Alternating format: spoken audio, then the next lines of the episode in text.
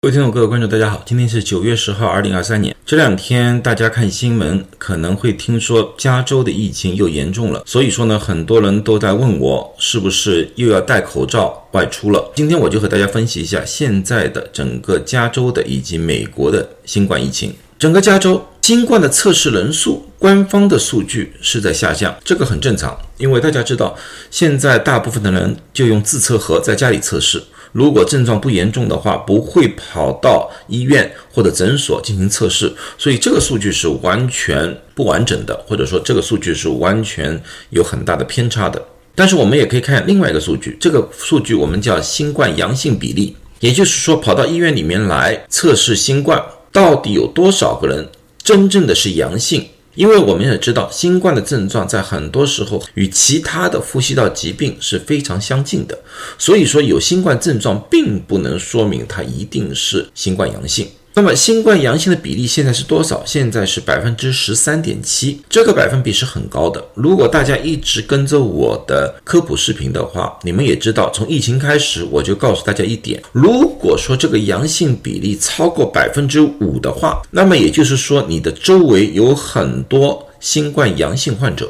他们可能没症状或者症状很轻，但是你在和他们接触的时候就有可能被感染。但是如果这个百分比是低于百分之五的话，那么我们认为社区感染的可能性相对来说低了很多。那么在整个疫情当中，我们看看几个高峰。刚刚开始出现的时候，新冠的阳性比例是百分之十五点五，然后到了二零二零年底、二零二一年头的时候，就是阿尔法变异的时候，阳性比例最高的时候是百分之十七点零。在 Delta，也就是做二零二一年的夏天的时候，它的阳性最高比例是百分之七点二。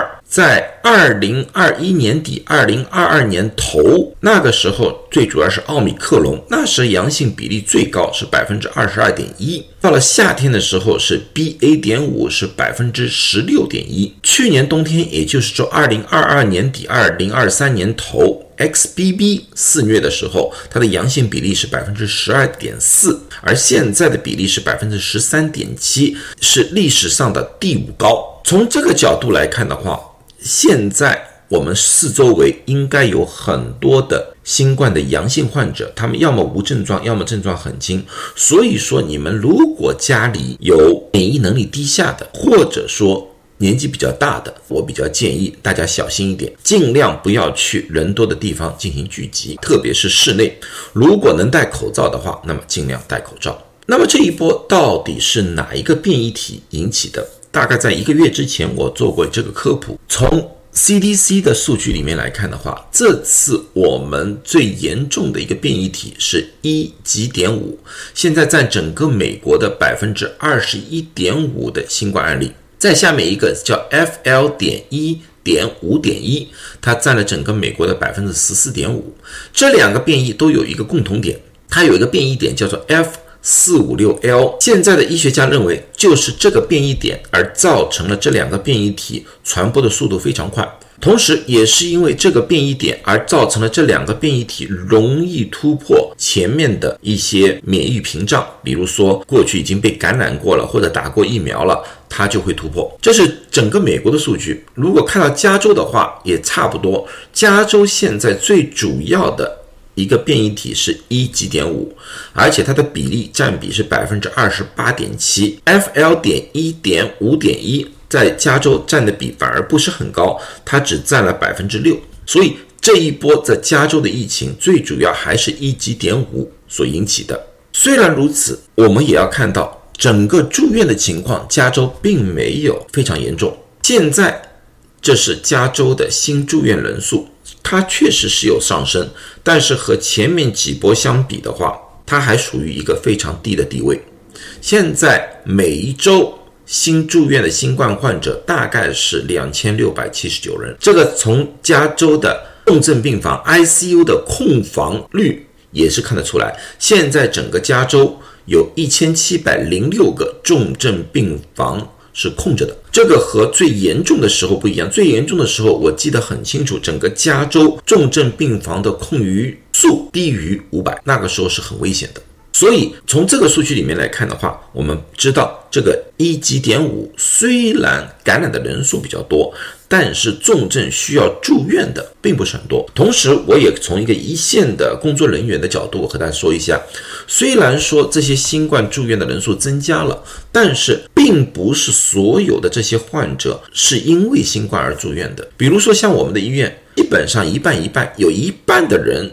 是因为新冠的症状而住院的，而一半的人是由于其他原因来住院而被发现新冠的。特别是那些手术患者，他来到医院做一些手术，我们必须要做新冠测试而发现他的阳性，所以他要么就是无症状者，要么说极轻的症状者。这也就是反映了为什么很多人不需要进入到 ICU 进行观察治疗。这个情况和全国的也是一样。美国全国这一周和上一周相比。它的新住院人数增加了百分之十五点七，但是和最高峰的时候，也就是说奥米克戎的时候相比的话，是下降了百分之八十八点四，所以还是处于一个非常低的一个地位。从这个年龄层上来看的话，这一波同样的也是老年人住院的比较多。那么老年人有各种各样的基础疾病，往往他们住院并不一定是因为新冠住院，他可能是由于心脏病。可能是由于糖尿病或者其他的原因住院而被发现新冠，这也有很大可能。这个和我们医院里面观察的情况差不多。所以总结一下，确实现在加州的新冠患者人数大大增加，社区感染的机会大大增加。但是总体来说，这一波的新冠的症状以及新冠的严重程度和前面两波没有多大的区别。大部分的人是轻症和无症状者。不需要住院，他们只是在家里吃普通的感冒药物，或者说吃惠瑞的 Paxlovid 批药也就可以了。最近这段时间，确实我们在医院里面发放的 Paxlovid 大大增加了，但是我也看到一个好现象，就是在我们的住院患者里面，大部分的人都是没有用过这个药的，用过这个药还需要住院的。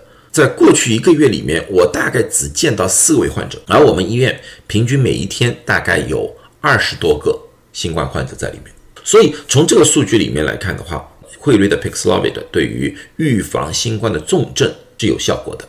当然了，吃不吃是你们自己的事情，找不到医生开这个药方也是你们自己的事情啊。我只是把这个数据和这个现象告诉大家。也有人问我这个月。